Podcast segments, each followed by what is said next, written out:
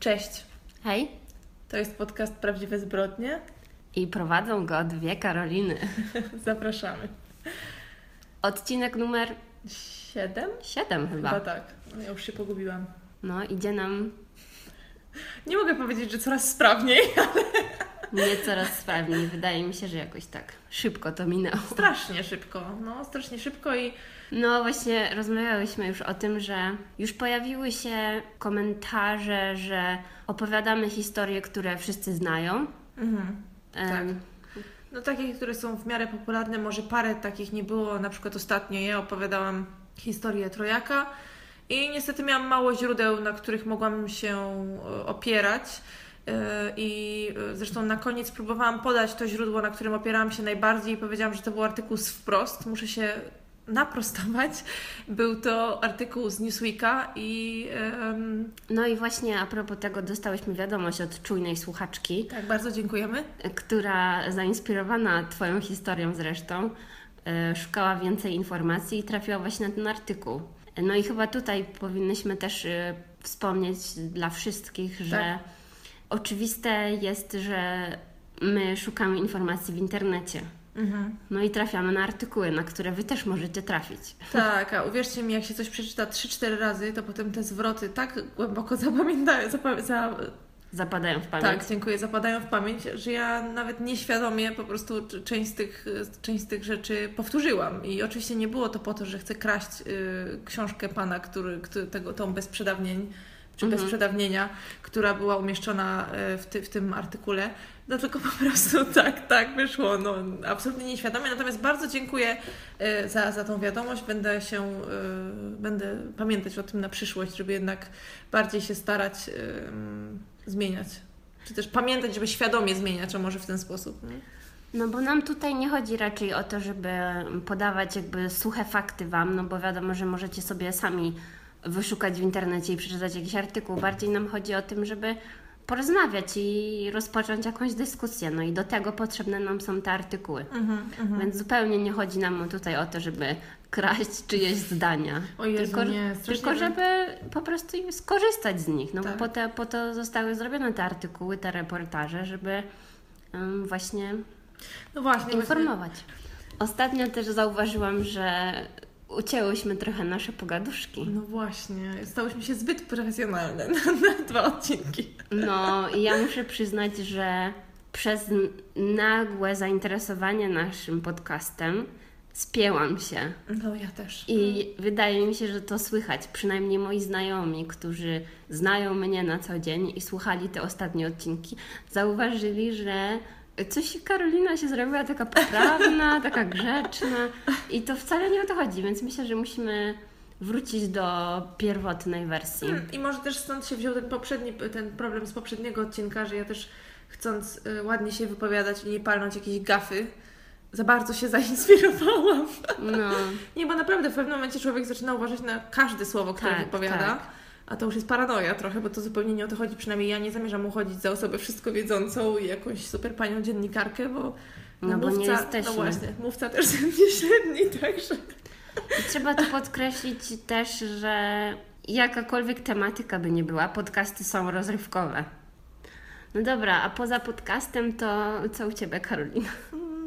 Wydaje mi się, że nie rozmawiałyśmy na ten temat w ogóle. Ten podcast nam po prostu zawrócił w głowie i ja już nie wiem, co się u Ciebie Co się, dzieje. no, no, no. U mnie dobrze, no, co, chodzę do pracy. Nic ciekawego się nie działo. Może trochę za dobrze bawiłam się w piątek. Trzeba. Tak, i wczoraj czułam się kiepsko, ale poza tym to bardzo dobrze. A u Ciebie? Jak po wakacjach, jak żyjesz? Czy już, czy już wróciłaś? Czy dalej tęsknisz za słońcem? No to przede wszystkim, bo nie żebyśmy miały gadać tutaj o pogodzie, ale po prostu Dla różnica... nas Polaków to jest chyba istotna kwestia. No. Ale różnica temperatur, jaką przeżyłam teraz, po prostu mnie troszeczkę zamroziła. Ale zawsze przychodzi ten moment. No miałam teraz y, znajomych z Norwegii, to oni mówili, że tam było cieplej niż Aha, tutaj. no widzisz. No nie wiem, więc, czy to prawda. Czy... więc pogoda dramat, ale z drugiej strony dzisiaj y, czuję ducha świąt. Weź przestań. Jak ja już od paru tygodni dostaję SMS-y jakieś od różnych sklepów związane już tam już pomijając Black Friday, na który oczywiście dałam się złapać po raz kolejny w tym roku. No, Y, Nie wiem, jak ty chyba też z tego, co pamiętam. trochę. Y, To, to już o świętach mi Zalando na przykład wysyłał jakieś powiadomienia czy, No, no, czy no. inne rzeczy, nie? Także... Ale No. ja dzisiaj ym, przeszłam się po tym jarmarku świątecznym. No, Oczywiście zawsze mnie to no, śmieszy, no bo we własnym mieście to tak ciężko y, docenić taką świąteczną Tak. atmosferę. Zwłaszcza jak już w ciągu tygodnia chcesz przejść z jednego miejsca na, do drugiego i Mhm. zatrzymuje cię po prostu tłum ludzi, którzy tam oglądają jakieś ozdoby świąteczne albo nie wiem co tam piją y, grzane wino. tak. Ale właśnie dzisiaj pozwoliłam sobie tak em, pomyśleć, że już niedługo święta, już zaraz grudzień i będzie fajnie. Mhm, Ja to czuję. E, tak, dzisiaj jest chyba moja kolej, żebym rozpoczęła i ja mam dzisiaj pewną zmianę. Mianowicie, Wow.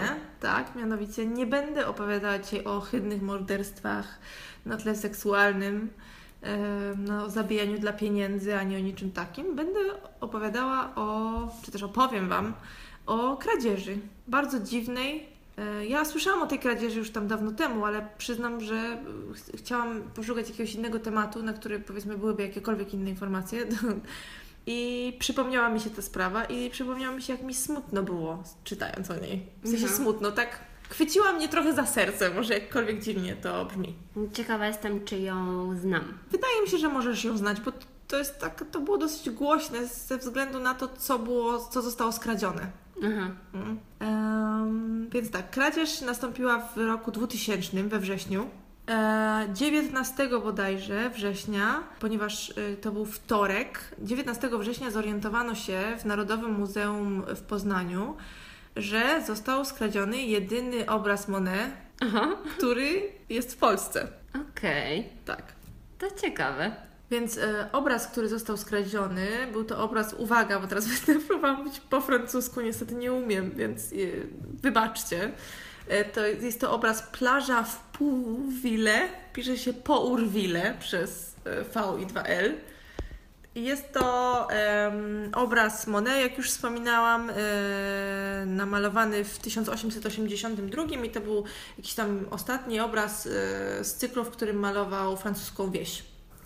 E, I e, był to jedyny obraz e, w, w Polsce tego malarza, impresjonisty, jakby ktoś nie wiedział. I tak jak już wspomniałam, 20, w 2000 roku we wrześniu zorientowano się, że obraz został skradziony. A zwróciła na to uwagę pani, która tam ochraniała, czy też była odpowiedzialna za, za kontrolowanie sal, w których znajdowały się, się dzieła sztuki. No i ta pani podeszła do obrazu i e, po- podczas e, podchodu, obchodu i zauważyła, że obraz jest odklejony od ramy.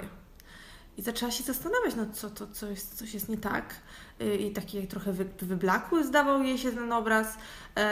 No i oczywiście od razu tam powiadomiła, kogo tr- trzeba było, nie wiem kogo, czy jakiegoś kustosza, czy... I okazało się, że wcale to nie był obraz oryginalny. Mhm, tylko jakiś wydruk. Dokładnie. To była, to była namalow- e, kopia namalowana, wiesz, Mhm. przez kogoś innego. I to taka ponoć nie najlepsza. Em, oczywiście zaraz tam zadzwonili na policję. Było różne spekulacje, kto to mógł zrobić i tak dalej. E, Mówili też o jakichś, e, o jakichś han- handlarzach e, sztuki z Wrocławia swoją drogą. E, No i w każdym razie e, niestety, mimo że policja sprawdzała każdy trop, nic nie udało się znaleźć na temat plaży y, Monet. E, No i niestety rok później, czyli w, ro- w roku 2001 y, śledztwo zostało umorzone. Aha.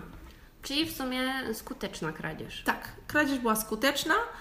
E, No i w zasadzie tutaj mogłabym zakończyć tą historię. Nie, oczywiście żartuję. Aha. 10 lat później, w styczniu 2010 roku, e, zatrzymano osobę odpowiedzialną za tą kradzież i był to e, 41-letni Robert Zwoliński. I teraz skąd był, Zwoliński był e, murarzem, kładł posadzki, takie roboty. Raczej nie brzmiał jak fan sztuki. Dokładnie, to był taki, taki pan, który zajmował się jakimiś takimi robotami e, Budowlany. budowlanymi. I okazało się, mimo to, że nikt z jego otoczenia o tym nie wiedział, że był ogromnym miłośnikiem impresjonistów i że kochał się w, w tych obrazach. I jak to się stało? On się zakochał w tej sztuce i w tych obrazach, kiedy chyba miał taki nie najlepszy moment w życiu.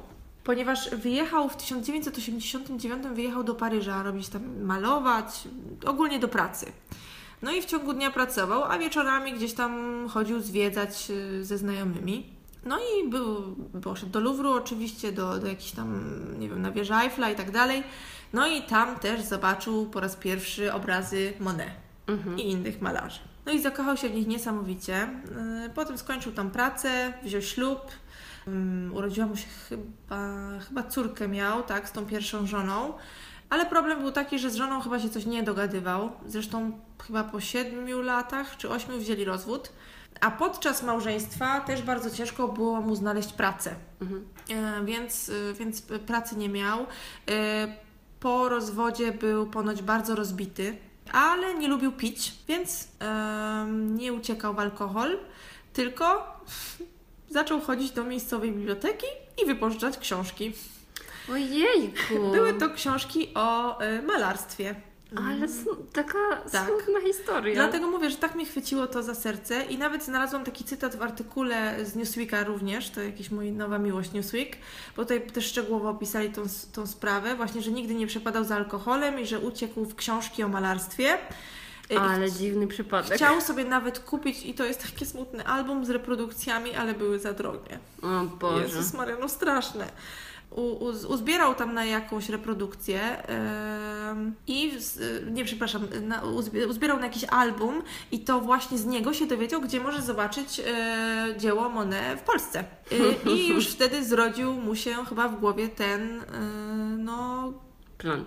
nie wiem nawet jak określić ten plan. Trochę chory, trochę szalony, nie z tej ziemi, nie wiem, nigdy bym nie pomyślała, że pan murarz postanowił ukraść obraz. Em, Ale to jest świetny miłości, materiał na film. Nie, ale naprawdę po prostu jak to czytałam, to mnie tak serce bolało w środku, bo y, po pierwsze, jaki to musiał być człowiek, że zamiast, nie wiem, zacząć pić, bić, nie wiem, robić jakieś niedobre rzeczy, to zaczął czytać książki o malarzach, to jakieś w ogóle, no niesamowite. No w każdym razie, znaczy no niestety zrobił złą rzecz, no ale co zrobić. Dowiedział się, gdzie, gdzie ten obraz będzie mógł, gdzie, gdzie obraz Monet może zobaczyć. No i jak potem zeznał policjantom, y, jak go złapali, nigdy w życiu nie czuł takiego, takiego, takiej chęci, żeby coś posiadać, że nigdy nie chciał czegoś tak bardzo posiadać, jak tego obrazu, który ukradł. Żeby po prostu zawładnęło nim to chyba kompletnie, e, więc usta- udał się do Poznania. E, Wszedł do muzeum i zrobił temu obrazowi zdjęcie. Natomiast no, zdjęcie chyba mu nie wystarczało. Pojechał y, do Krakowa i tam znalazł jakiegoś pana Ukraińca, który, którego poprosił o to, żeby namalował mu reprodukcję Monet. Gdzieś tam na ulicy znalazł typa, wytargował się z nim. e, Typ powiedział, dobra, pokazał mu zdjęcie, co chce, spoko, namalował. E, I uwaga, cytuję, zrobił kopię plaży na tekturze za 300 zł. Wow. Tak. Robert po dwóch tygodniach mógł ten, tą kopię odebrać. No i e, no według niego była chyba nie za dobra, no ale wiedział, że to jest jedyna opcja, którą ma. No już kolejnych Tak, pewnie tak. 300 zł No nie dokładnie. Jeżeli nie stać go było w przeszłości na to, żeby kupić sobie album z reprodukcjami, biedaczek, no to co? I e, miał jak już by tą kopię gotową. I co zrobił później? Postanowił, że pojadąc, ja- jadąc do muzeum, będzie udawał studenta malarstwa. A nie Więc był za stary na to? napisał, nie, chyba, no nie wiem, wtedy jeszcze, chociaż może. No ale pojechał do, stwierdził, że pojedzie i będzie udawał, że jest studentem malarstwa. Napisał do, do muzeum, poprosił o pozwolenie, aby mógł tam pójść do niego i, yy, i malować. Zabrał ze sobą oczywiście tą kopię. A, i jeszcze wcześniej poprosił jakąś koleżankę, to była żona jego kolegi, która coś tam sobie rysowała, aby wykonała mu szkic, taki coś też z wsią, mający wspólnego. I... Mhm. Czyli dobrze się przygotował. Tak, tak, tak. I pojechał razem z tą kopią, razem z tym szkicem, wszedł do tego muzeum, pokazał ochronie, proszę bardzo, to jest mój świstek, ja mogę tu siedzieć i malować. Usiadł, no i udawał, że maluje przez jakiś czas. No więc tam jak ktoś chodził pewnie i, i sprawdzał, to wydawało się wszystko w porządku. Ale to jest strasznie ciekawe, bo ja ostatnio, jak bywam w muzeach, to strasznie y, mnie to denerwuje, że po prostu ludzie ci z jakby nie ochrony, tylko tam no, pracujący w muzeum, Mhm. ci co pilnują wystawy, po prostu nie odpuszczają mnie na krok. A to prawda, czujesz się po prostu cały czas ci tak, Tak. dyszą na kark, no to prawda, to prawda. Tak. Czuję się gorzej niż w Seforze. No, naprawdę. Ostatnio właśnie miałam taką sytuację, jak nie było nikogo praktycznie w tym muzeum, więc no, gdyby cokolwiek się stało, no to wiadomo by było, że jakby to bym była ja, No. powiedzmy, no, nie? Ale ta pani nie, ona po prostu tak aż za jednej ściany wyglądała na mnie, tak jakby chciała mnie szpiegować i chciała się też ukryć za jednym razem. No, komedia. To tak jakoś się aż odechciewa, więc dziwne, że w ogóle jemu się udało, bo w muzeach przecież tak strasznie się No. gapią. No. Że plecaka nie możesz tak nosić, że musisz tą torbę trzymać w ręce, że coś tam, że nie pij, nie rób zdjęć, bla bla bla. No. no a tutaj jak widzisz, co? On udawał, że rysuje, jak przychodziła ochrona. Gdzieś tam zdążył ten obraz wyciąć. No i on potem wyszedł po prostu z tym, z tym obrazem pod pachą, wiesz. W każdym razie wsiadł z tym, z tym, z tym obrazem e, do pociągu. Zdążył e, na, na, na pociąg do Katowic, to chyba było ostatni tego dnia. E, No i z e, Katowic do swojego rodzinnego Olkusza, bo stamtąd był, no z racji tego, że z żoną, z żoną się rozwiódł, no to mieszkał z rodzicami. Miał takie szczęście, że rodziców nie było wtedy w domu, więc co zrobił Robert? Schował obraz w szafie w domu swoich rodziców. Szafa e, miała jakąś taką ściankę e, w środku, która ciągle odłaziła i tam zahaczała o różne rzeczy, które w tej szafie wisiały. No i to przekleństwo stało się błogosławieństwem dla Roberta. Bo dzięki tej ściance mógł za, za nią ukryć e, Monet. Ale bez sensu. Czemu Czy- sobie tego nie powiesił na ścianie? No nie no, jak mógł sobie powiesić to w domu na ścianie? Chyba rodzice by się zorientowali, chociaż może, kurczę. Nie no, bo to by była na, najlepsza przykrywka, że mówi, że ma po prostu świetną e, podróbę. No właśnie, a on w ogóle ukradł ten obraz, ponieważ chciał mieć go dla siebie i żeby móc sobie czasem go popodziwiać. Nie, jak to ja była miała- jego motywacja. Jak ja bym miała ukraść obraz, to bym go pierwsze co na ścianie powiesiła. Tak, i on to wiesz, czy wszystko starał się zrobić tak delikatnie, żeby, żeby broń Boże, chyba nie uszkodzić tego obrazu, natomiast no już to zrobił, wycinając go No nie, to z ramy. akurat jest beznadziejne. No. No i niestety to, co się wydarzyło po tym, jak y, się... Aha, bo tak, on w ogóle chyba ukradł ten obraz w piątek. 17 chyba ukradł y, września, skapnęli się 19, bo to było y, w, przed weekendem. A w poniedziałek to muzeum było nieczynne, czyli skapnęli Mhm. się... No, tak, to by się wszystko... To nie piątek, tylko sobota. Tak, sobota. Jezu, już nie wiem. No nieważne, to jest nieistotne. W każdym razie jakoś tak mu się udało, że parę dni zyskał. Mhm.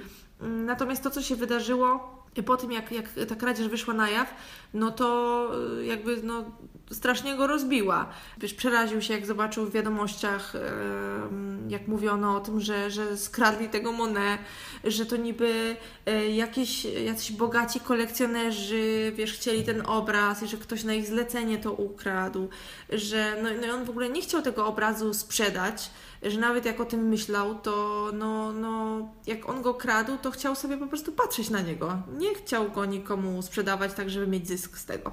Mm. No. E, I tak wydaje mi się, że ten pan musiał mieć coś nierówno pod sufitem. No, też mi się wydaje, że. I, aha, i w ogóle też znalazłam w tym artykule, że on niby nie chciał tego obrazu zabrać na zawsze. Y, Że tak y, tutaj też mogę zdecydować, kiedy go kradł, zakładał, że trochę sobie na niego popatrzy, a po jakimś czasie go oddał.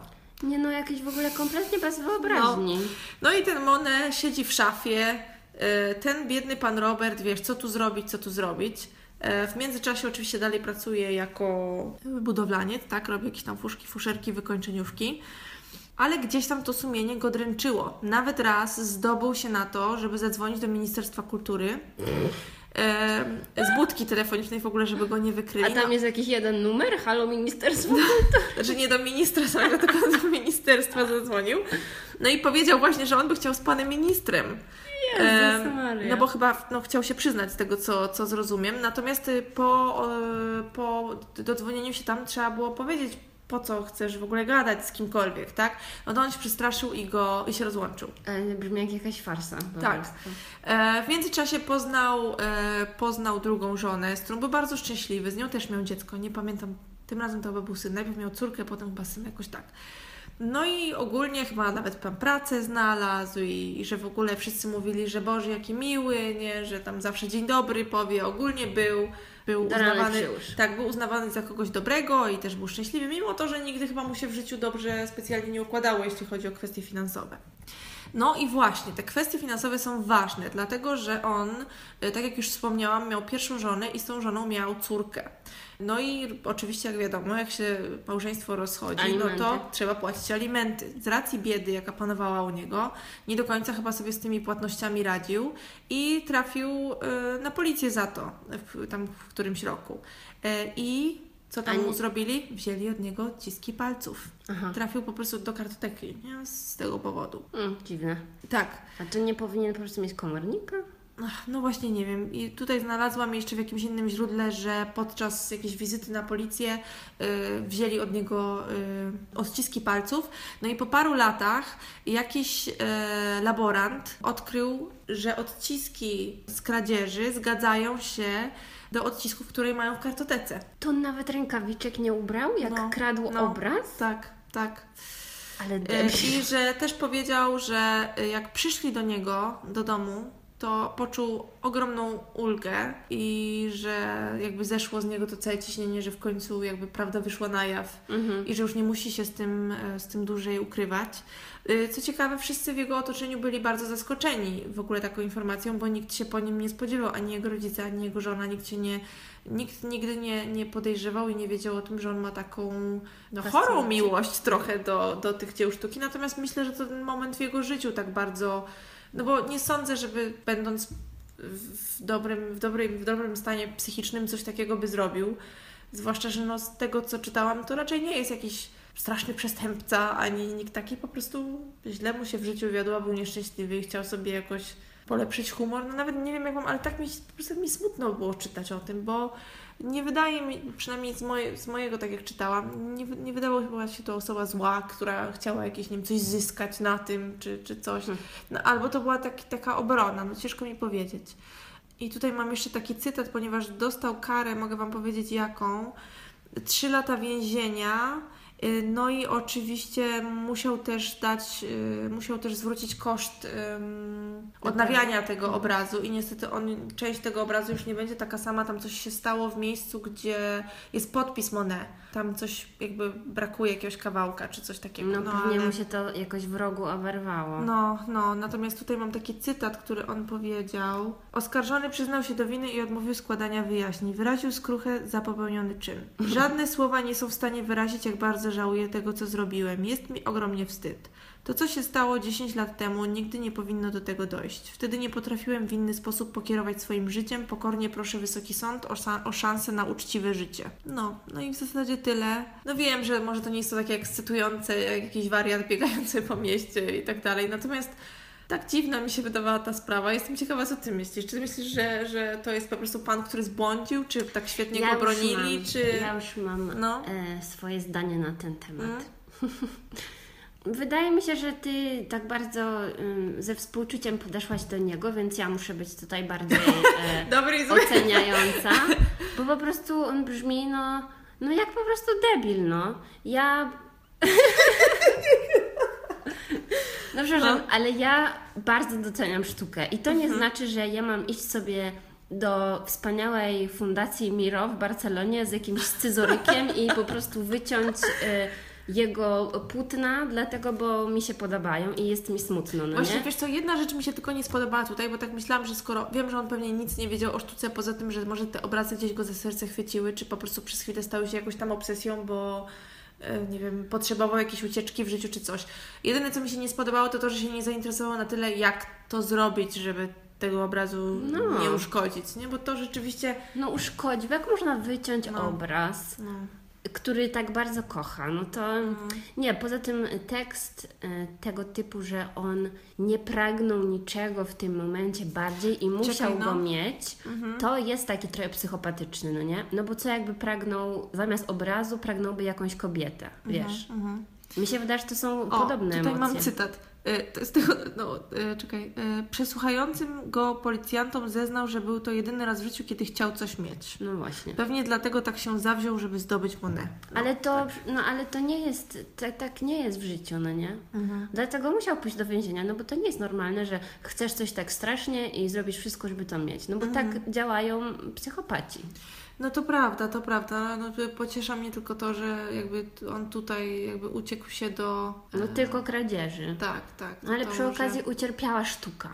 Prawda, prawda, oczywiście, to się zgadzam. No nie wiem, no myślę, że głupia jestem, że jestem aż taka współczująca, w sensie... Mm, Nie, no dobra. Został ukarany. Jakby nie został, to bym pewnie pomyślała, że co to za, jak można było nie ukarać, prawda? No bo to jest jednak No. przestępstwo i trzeba pokazać, że to nie jest w porządku, że ktoś ma zły dzień, to idzie i z nożem i wycina dzieła sztuki, żeby mu było milej. Y, No ale, ale no, jakoś tak, może przez to, że tutaj nie było żadnych takich pobudek, że chciał sobie nim zarobić albo że w zasadzie to jeszcze jakby dobrze wyciął ten obraz, to w sumie no nie byłoby żadnych ofiar, nie? No. No, znaczy to się wymyka jakaś takiej konwencji, no bo nie ma takich przypadków, że ktoś kradnie obraz tylko po to, że, żeby go mieć, żeby na niego Tak. patrzeć. No, czyli To to, jest takie z trochę- interesem się kojarzy. To jest takie trochę dziwne, właśnie to jest takie niepokojące, że to, nie wiem, był jakiś No, takiego dużo- od, odpał. Dużo się dziwny. tutaj rozwodzili, bo w ogóle oczywiście też kiepsko było mi, ciężko mi było dotrzeć do jakichś takich konkretnych informacji na, tego, na temat tego typa. W jakichś dwóch artykułach było coś więcej, a tak to było tak zdawkowo raczej, nie? że no, co się wydarzyło i tak dalej, jakiś tam timeline i, i koniec. Ale mm, pan Ja- zbłądził i mam nadzieję, że to będzie po prostu nauczka dla niego na całe życie i że teraz już będzie szczęśliwy, będzie miał pracę. No ja tutaj widzę materiał na film. Dziwne, No, dziwne no. że to się jeszcze nie wydarzyło. Bo można by A, czy było... nie słyszałaś o tym? Nie, nie. Kurczę. Ale no przecież można było tak to poprowadzić, zrobić z niego takiego właśnie uczuciowego, emocjonalnego, Mhm. takiego smutnego, emo. Tak. Jeszcze jakby zrobić go młodszym, to już w ogóle, no nie? Taki przystojny aktor jakiś, który fascynuje się sztuką i tak dalej. No to by naprawdę mogła z tego wyjść ciekawa historia. Ciekawa jestem, czy nasi słuchacze znają tą, znają tą historię. Dajcie znać. Tak, dajcie znać i tak jak mówiłam, ja korzystałam z artykułu e, na Newsweeku. Jak wpiszecie Robert Zwoliński, to powinno Wam się pokazać. Okej. To dzięki za tą dziwaczną historię. Jest dziwna, prawda? Taka trochę light, lightowa. No. Mm, Dobra, to teraz ja. No, ty mnie pewnie zabijesz czymś strasznym. Nie wiem, znaczy mi się wydaje, że moja historia też będzie taka krótka, bo no zresztą Mhm. nie będę gadać. Em, ona też jak dla mnie brzmi trochę jak film, jakby nie była prawdziwa. Mhm. Jest taka trochę absurdalna, i, ale no jest prawdziwa niestety. Więc ja opowiem dzisiaj o czarnej mszy i o satanistach. O kurde. Świetnie, no. I tak, jeżeli chodzi o źródła, to artykuły na temat tej zbrodni można znaleźć na tych wszystkich typowych stronach Gazeta Wyborcza, Dziennik Zachodni, Nasze Miasto i Wprost, ale dodam, że te artykuły są naprawdę kiepskie. Żaden mi się nie spodobał, więc musiałam po prostu różne informacje wyciągnąć z nich i spróbować to jakoś poskładać. Bo zrobiono właśnie z tej historii jakąś taką bajeczkę, tak chcieli to tak podkręcić, żeby to było takie bardziej właśnie filmowe, a nie jest filmowe, to jest po prostu bardzo dziwna historia. Jest marzec 1999 roku. No to wtedy, kiedy Robert planował swoją A, no kradzież. No. właśnie. Miejsce nazywa się Halemba i to jest dzielnica w Rudzie Śląskiej. Mhm. Okolica ta znana jest z kopalni węgla, bo była tam pierwsza kopalnia węgla w Polsce, która powstała po II wojnie światowej. To jest taki fun fact mojej historii. E, Więc jesteśmy na Górnym Śląsku. E, Niedobre powietrze. Wszyscy z tych może opałów węglowych, może coś im się z głową dzieje. o, przepraszam. Dzisiejsza historia moja ma dwóch głównych bohaterów, e, przestępców powiedzmy, i dwie ofiary. Zbrodniarzami są e, Tomek i Robert, i to są dwudziestolatkowie, którzy swój wolny czas e, spędzają w starym bunkrze, właśnie w tej halembie, i tam odprawiają satanistyczne msze. Więc, Fajne hobby, no. Więc oni są takimi hardkorowymi satanistami z wyglądu też chyba i ze swoich em, zainteresowań. Jakie zainteresowania mają sataniści poza satanizmem? No, Ofiary ze zwierząt. y, no takie wiesz, palenie świec, pentagramy, znaczy palenie świec, Boże, co ja mówię? Pentagramy, czytanie czarnej Biblii, Jezus. nie wiem, było czytanie Biblii od tyłu albo coś takiego, nie wiem, 666 i tak dalej. Dobra, no brzmi, brzmi interesująco. A i oni też, y, ich chyba największym zainteresowaniem było urządzanie orgii seksualnych w tym Mhm, bunkrze. Więc mi się wydaje, że tak naprawdę głównie o to im chodziło. A ten szatan A dużo tylko... mieli chętnych, czy... Właśnie podobno tak. Mhm. Że była tam jakaś grupka, y, bo oni to zaczęli się interesować tym satanizmem, jak mieli tam naście lat. Mhm. Ich znajomi tam ze szkoły, czy nie wiem skądś, y, też chodzili na te ich orgie. Mhm. Wydaje mi się, że to był taki sposób na spędzanie po prostu wolnych wieczorów. Pewnie do tego dochodził alkohol. Mhm. Przy okazji czytali tą czarną Biblię. No i niektórzy z nich bardziej się w to wkręcali, inni mniej. Jasne. Więc y, Tomek, jak em, wtedy to się wydarzyło, to on chodził do technikum i w jakimś artykule znalazłam to klasyczne zdanie, że mówił sąsiadkom dzień dobry. Tak, Więc- taki miły chłopak. Zawsze Tak. powiedział dzień dobry, no. Był podobno takim samotnikiem miał jeden dziwny epizod, bo jak miał 14 lat, to nałykał się tabletek i prawie popełnił samobójstwo. Więc no wiadomo, że... Ale z takim zamiarem łykał, czy, czy nie wiadomo? Właśnie, Nie wiadomo. właśnie on powiedział swojej matce później, że chciał zobaczyć, jak to jest, jaki będzie miał odlot. Mhm. Ale może on tak po prostu chciał balansować na tej, nie wiem, granicy życia i śmierci, nie wiem.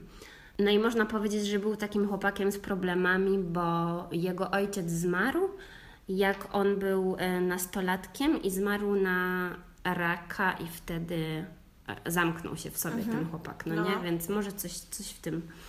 E, No i Robert, ten drugi, on też pochodził z takiej niepełnej rodziny, ale to dlatego, że jego rodzice się rozstali i on miał jakiś, e, jakąś trudną relację z ojcem i też może jakoś w ten sposób się chciał zbuntować.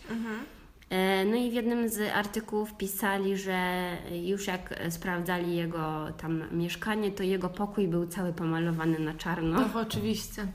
Było tam e, pełno książek o jakichś demonach i szatanie, miał jakieś plakaty z pentagramami, a do tego był fanem heavy metalu, więc taki po prostu taka typowa, wiesz, ste, stereotyp takiego metala satanisty. Robert i Tomek wpadli na pomysł już wcześniej, A ile oni mieli lat, przepraszam, jak organizowali te orgie? Mówiłaś, czy ja... Jak wydarzyła się ta zbrodnia, to mieli po 20 lat, a, To od kiedy oni te orgie organizowali? a podobno to trwało 3 lata. Mhm. To też dobrze, no. No, mm, więc oni wpadli na pomysł już kilka miesięcy wcześniej, przed tym marcem 99 roku, że muszą e, złożyć ofiarę szatanowi. Mhm. No i to znaczyło, że w tym bunkrze podczas tej czarnej mszy e, zabiją chłopaka i dziewczynę, złożą w ofierze chłopaka i dziewczynę, a potem dopełnią całej tej ceremonii samobójstwem. I mieli to zrobić e, po to, żeby dostać się do piekła, e, do szatana. Mhm. I oni, z tego co zrozumiałam, oni w to wierzyli. No nie? Oni, oni w to wierzyli. Więc jeżeli chodzi o chłopaka, to od razu wiedzieli, że to ma być e, ich kolega Kamil, Mhm. A A dziewczyną. jak wybrali ofiary? Czym się kierowali? Jakim kryterium? No nie wiem, to chyba był po prostu koleżka z ich towarzystwa, no nie? Który też tam w tym satanizmie uczestniczył. A dziewczyną, ofiarą z dziewczyny miała być em, Ania, która była e, ówczesną dziewczyną Tomka. Jezus. No, z jednej strony, właśnie tutaj informacje troszeczkę się nie zgadzały, bo z jednej strony ten Tomek mówił, że właśnie to ma być ta Ania, bo jeżeli on przejdzie na drugą stronę, to nie chce, żeby ta Ania była sama. Mhm. Z drugiej strony y, potem pojawiła się informacja, być może, że ta Ania jest w ciąży, więc jednak y, zdecydowali się, że ona odpada. No, nie, nie wiem, jaki tam był ich proces myślowy, ale, ale w końcu z Ani zrezygnowali. No i tak się złożyło, że w tamtym czasie ich koleżanka Karina właśnie wróciła do tego miasta, do tej Rudy Śląskiej z zagranicy i ona mm, stała się dla nich idealną ofiarą, dlatego, bo ona się podkochiwała w tym Tomku, wysyłała do niego wiadomości. Jakiś przystojniaczek był ten Tomek, czy o co to A chodzi? nawet nie widziałam ich, nie widziałam ich zdjęć, szczerze powiedziawszy. Mhm. E, No ale ona też była z tego ich środowiska, bo podobno w tych wiadomościach do niego tam pisała coś o szatanie i tak dalej. Okej. Więc no na pewno dużo nie musieli jej namawiać. A to oni powiedzieli, co ją czeka? Nie, nie, nie. Nie, nie, nie, nie, nie, nie, to zaraz wytłumaczę, ale właśnie ona się podkochiwała w Tomku, a do tego Robert podkochiwał się w niej. Aha, uuu. Więc to był taki jakby miłosny trójkącik. No dlatego łatwo po prostu było im wybrać tą Karinę. Więc mamy noc 2 marca 99 i Tomek i Robert zapraszają Karinę i Kamila na spotkanie w bunkrze. I to była ich taka miejscówka, tam się spotykali, więc raczej nic dziwnego w tym nie było. Mm, No i pierwsi do środka właśnie weszli ten Robert i Tomek, a tamci mieli czekać na zewnątrz, bo chyba właśnie wiedzieli, że odbędzie się jakiś tam rytuał. E, Zaczęli malować e, jakieś znaki, pff, znaki satanistyczne na ścianach tego bunkra, na przykład odwrócony krzyż, trzy razy litera F, co oznacza w tamtym języku trzy razy sześć Mhm. jakieś łacińskie sentencje, e, no i zapalali świece i narysowali też pentagram na ziemi. Potem zaprosili tego Kamila i Karinę do środka. Mm, Powiedzieli im, że muszą uklęknąć w środku tego pentagramu. No i wiesz, oni się na wszystko zgadzali, więc to na pewno nie byli tam zaciągnięci siłą. No i oni się mieli ustawić jakoś tam plecami do nich. Mhm. No i tamci, czyli ten Tomek i Robert, jak już mieli ich ustawionych dokładnie w tym miejscu, wszystko mieli już przygotowane, no to zabrali się do e, działania. Mhm. I to wyglądało tak, że pierwszy ruch zrobił Tomek i to on e, dźgnął Karinę w plecy. I zrobił to wielkim takim sztyletem stylizowanym na taki średniowieczny miecz, bo też to zakupili wcześniej do tej ceremonii. No a Robert miał zająć się Kamilem, no bo nie chciał zabijać Kariny, bo był w niej zakochany, więc by mu to nie wyszło. Aha, ale nie przeszkadzało mu, że zginie. No fajnie. Mhm. Mm, No i oni y, mówili później policji, że i to zdanie się powtarza w każdym artykule, więc musi być na 100%, że byli w szoku, że tak trudno jest zabić człowieka. Że nie wystarczy jeden cios, tylko że trzeba zrobić ich dużo więcej i że to jest bardzo trudne i bardzo nieprzyjemne. Coś takiego mówili. Ale dalej cisnęli, tak? Zamiast się wycofać jeszcze, póki można było. Tak. Karina zginęła od ciosów nożem w głowę, brzuch i klatkę piersiową. E, Kamilowi zadano 8 ciosów w plecy i w głowę. Potem mieli popełnić samobójstwo, ale nie dali rady. Robert spanikowany uciekł stamtąd, a Tomek został tam. No i on wtedy chciał się zabić, ale raczej nie wiem, czy dlatego, żeby dopełnić rytuał, bardziej chyba dlatego, że po prostu już nie Zobaczył, wiedział, co, się zrobić. dzieje. No. Więc ten Tomek podciął sobie żyły i cztery razy wbił sobie nóż w brzuch. I przeżył?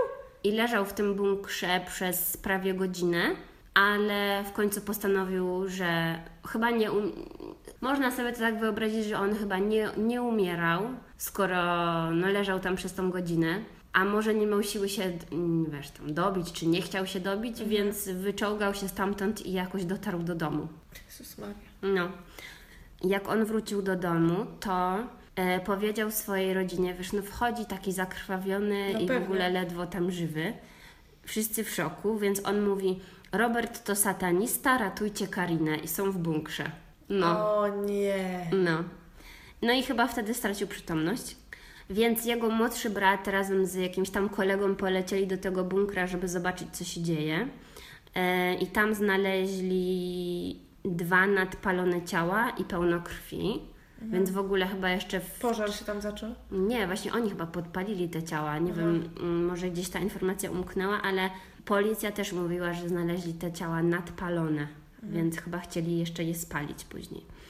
W międzyczasie ktoś wezwał policję, no i karetka zabrała tego Tomka do szpitala. Więc policjanci byli oczywiście w szoku, jak zobaczyli, co tam się stało. No i domyślili się, że to była ta czarna msza no, od tych wszystkich znaków na, na ścianach i tak dalej. E, przy ciałach też znaleźli kartkę właśnie z napisaną tą e, sentencją po łacinie, która miała brzmieć tak. Ja, Adam Wielki, zabić moje ciało na ofiarę, aby piekło pokazać, staje pierwszy, aby pokazać moją boskość.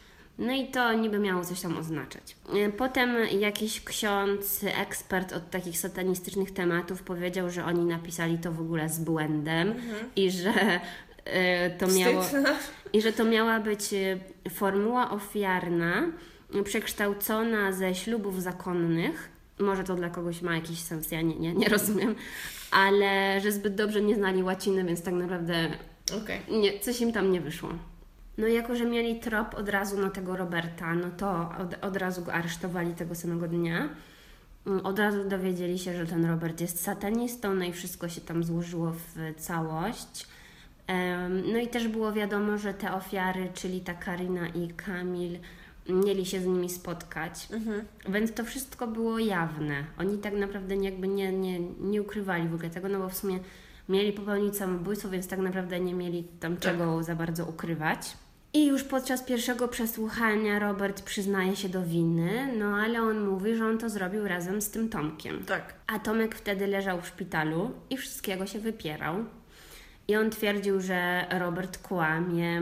Do tego jego matka przyszła mhm. bronić go i oni coś tam, jakąś bajeczkę wymyślili, że, mm, że to była jakaś impreza i że oni mieli być w klubie, ale w końcu nie poszli do tego klubu, tylko poszli do tego bunkra. No i że Tomek wyszedł, a jak wrócił, no to już tam była jakaś masakra i coś tam, nie że że dobry chłopak i tak dalej. Ale policja... Co za kłamczuch. No, on nie wydaje się fajny z tej historii. No i policja... No, Robert też chyba nie jest normalny, ale... no i policja tam sprawdziła odciski palców, więc jakieś tam ślady biologiczne inne. I wyszło, że Tomek jest tak samo zamieszany w tą zbrodnię jak i Robert, mm, więc dopiero wtedy Tomek przyznał się, że zabił y, Karinę, mhm. a ten Robert, że zabił tego Kamila. No i y, ten Tomek też wtedy dodał, że przyznaje się, bo chce być lojalny wobec Roberta. No ale to trochę za późno. Mhm. Mm, no i oni obydwoje y, mówili od razu, że żałują tego, co się stało że w chwili, gdy wbili ten pierwszy cios, no to wiedzieli, że coś jest nie tak, że już jakby odechciało im się tego wszystkiego, ale że ich motywacją e, była, było to, to silne pragnienie zdobycia przychylności szatana. No. To nie wiem, czy specjalnie robili z siebie wariatów, żeby może. No, no właśnie, nie wiem, nie wiem, ale. No i podczas tej całej rozprawy przyznali się do winy, więc właściwie to, to długo nie trwało. Mhm. I znalazłam jakieś szczątkowe wypowiedzi z tego procesu. No i Tomek mówił, że e, bardzo żałuję tego, co zrobiłem. Chciałem ułożyć sobie życie z Anią, wierzę w Boga, chodzę na religię, chodzę do kościoła. Chciałem tylko zobaczyć, co jest po drugiej stronie. Mhm. No ale to nie ma jakby zbytniego sensu, to co on co? gadał. Co pieprzy, przepraszam, no. Przecież y, chodzę na religię, chodzę do kościoła, chciałem, okej, okay, no. I też mówił coś w stylu, że znalazł się nad przepaścią i nie wiedział, co dalej ze sobą zrobić. Byliśmy tak zmąceni tym wszystkim, że wierzyliśmy, że ofiary z ludzi i własnego życia coś dadzą. No i może chodzi o to, że oni byli jakoś tak bardzo zagubieni. Nie wiem, bo nikt nie rozwodził się jakby nad ich stanem psychicznym w tych mhm. dostępnych artykułach. Więc nie wiem, może oni po prostu mieli. A to ciekawe, bo zazwyczaj przy takich sprawach to uderzają w... no, a od razu w ten ton. Nie, nie.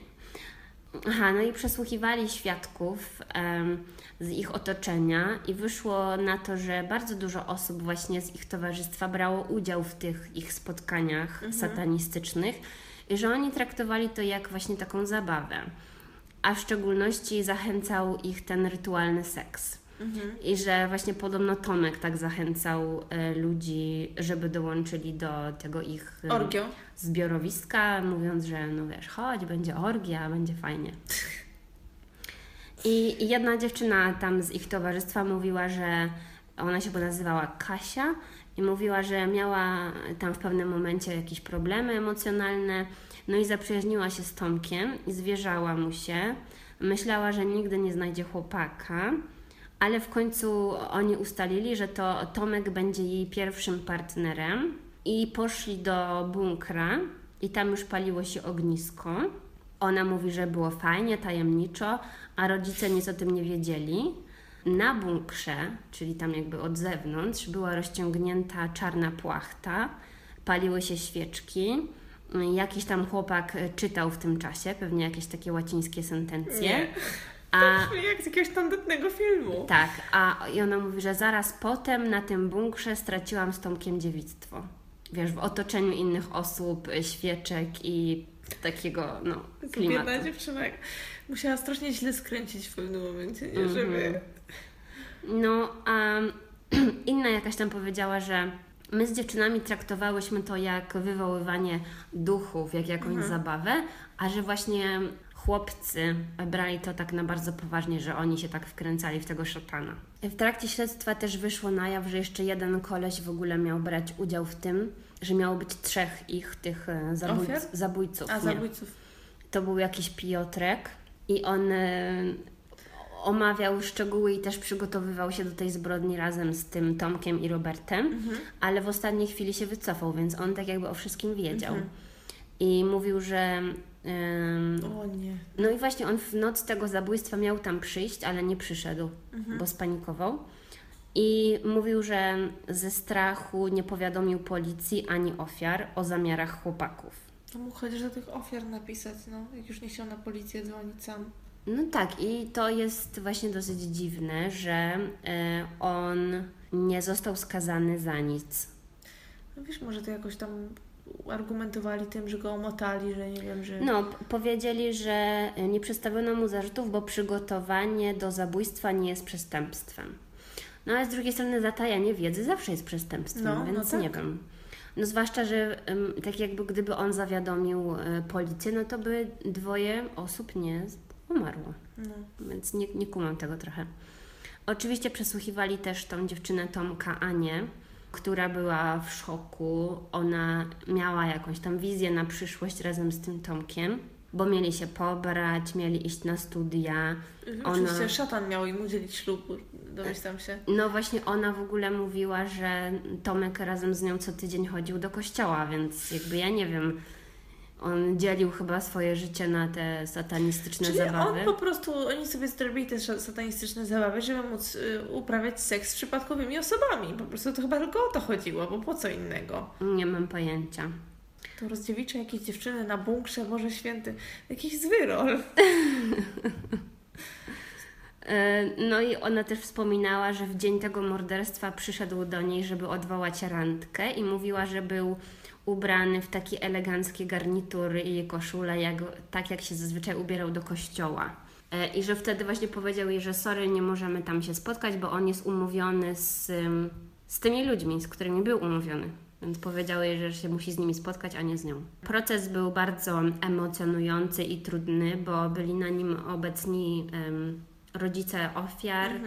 Poza tym cała ta społeczność lokalna była w strasznym szoku i no, hejtowali strasznie po prostu ich za te tam satanistyczne zabawy. Też media się w to włączyły, oczywiście, no bo to świetny temat y, do mm, publikowania. Więc były tam krzyki, łzy i cały dramat. No a ci sprawcy mówili tylko, że jest im bardzo przykro. Mhm. Więc no o tyle dobrze, że nie wchodzili w jakieś tam dyskusje. Rodzina Tomka odmówiła zeznań w tej sprawie, ale rodzice Roberta y, byli i składali zeznania i one są takie dosyć dziwne, bo y, matka tam Roberta mówiła, że oni ponoszą całkowitą porażkę za wychowanie syna i że biorą w ogóle całą winę na siebie. E, Bo mówi, że tak, parę lat wcześniej przyszła na świat ich córka. Wtedy całą uwagę skupili na tej córce i dlatego Robert w okresie dorastania mógł czuć się wyobcowany. Nie mieli czasu, żeby nawiązać z nim kontakt, no i że być może dlatego zajął się tym satanizmem. I mówi też Boże, ta matka. biedna, że się tak czuła, nie? Taka winna. Tak, ta matka właśnie mówiła, że czuje się winna i że to ja tam powinnam z nim siedzieć. Mhm. To już był 20-letni, znaczy 20-letni chłop, no to bez przesady. No, no i tam mówiła, że też na, że na tej sali jest ojciec zamordowanego Kamila i że chciałam go przeprosić i prosić o wybaczenie i płakała i takie, no wiesz, Mhm. taka przykra scena. No i jeszcze co do tego Tomka, to on zupełnie sobie nie pomagał w tym procesie, bo wyszło na jaw, że on pisał te potajemne liściki, czyli te grypsy, do swojego brata Jacka. I w tych listach mówił, że oferuje 100 tysięcy komuś za przechwycenie go z konwoju, jak będzie jechać do sądu. Tomek się nie poddawał do samego końca. Tak, no. Ym, bo chciał po prostu uciec. A skąd on miał 100 tysięcy? Mm, To pewnie była jakaś ściema. Mhm. No bo co? Ktoś No by... właśnie, No. Aha, i chciał też, żeby ktoś zastraszył siostrę Roberta, żeby ten e, Robert wziął całą winę na siebie. Więc ten Tomek, no, coś tam mu nie wyszło. Ale no, żaden z okolicznych, no tak, żaden z okolicznych e, bandziorów nie zgodził się na to, bo coś tam mówili, że to by wymagało strzelania do ludzi w ogóle, no bo jakby mieli go przechwycić w ogóle z Mhm. No tak, policji, tak. musieliby kogoś zabić, więc nie chcieli. E, W międzyczasie odbył się pogrzeb e, Kariny i Kamila, który w ogóle właściwie chyba nie powinien się odbyć, bo problem był z księżami. Jezu, naprawdę jeszcze robili problem biednym ludziom? Znaczy się nie robili problemu e, w końcu, ale była tam jakaś taka dyskusja, że chyba osoby, które oficjalnie wyznawały szatana, one nie powinny być pochowane w taki sposób katolicki. Ale rodzina tam wybłagała księdza, no i oni też uważali, że to jest bardzo przykra sprawa, no i morderstwo i tak dalej, więc w końcu ten pogrzeb się odbył. Jakiś tam ksiądz y, proboszcz odprawił mszę, ale y, śmieszne w ogóle tam detale, ale ten ksiądz już nie chciał odprawiać pogrzebu, więc odesłał jakiegoś innego księdza, żeby ten pogrzeb od, odprawił, bo chyba to się e, nie zgadzało z jego jednak przekonaniami, żeby Mhm, Wiesz. Mhm. Że oto on, tak, tak, rozumiem. No bo nawet tak naprawdę problemy są przecież w kościele katolickim przy pochowaniu samobójców, no nie? Mhm. Więc tam oni mają różne dziwne swoje zasady.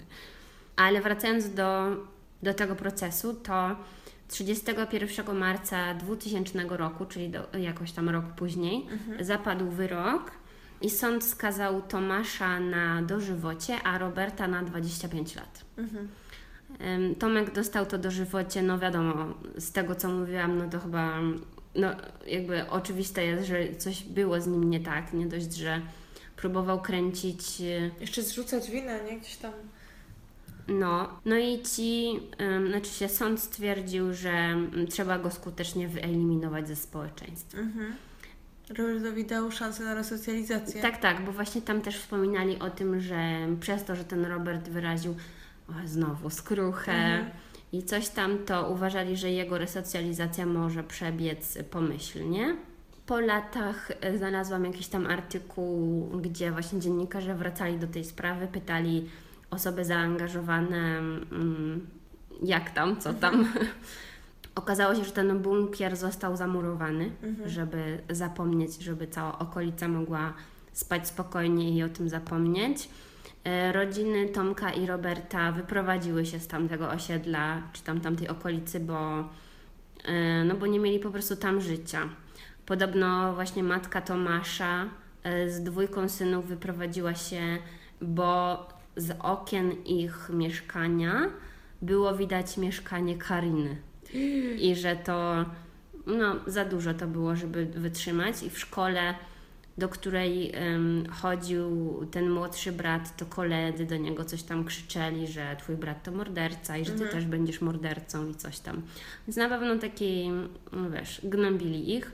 E, Rodzina Roberta też, tak jak mówiłam, ale jego matka i siostra podobno regularnie odwiedzają go w więzieniu raz w miesiącu. Mhm. Mhm. No bo zresztą ta matka taka, no tak jak mówiłam, była taka bardzo współ, współczująca, współwinna się czuła, więc... e, Znalazłam też e, wypowiedź e, mecenasa, który był obrońcą Roberta I on mówił, że właśnie ta sprawa dla niego była bardzo trudna w związku z tą ogromną presją społeczną i medialną, bo wszyscy właśnie byli zbulwersowani i zszokowani tym, co się wydarzyło.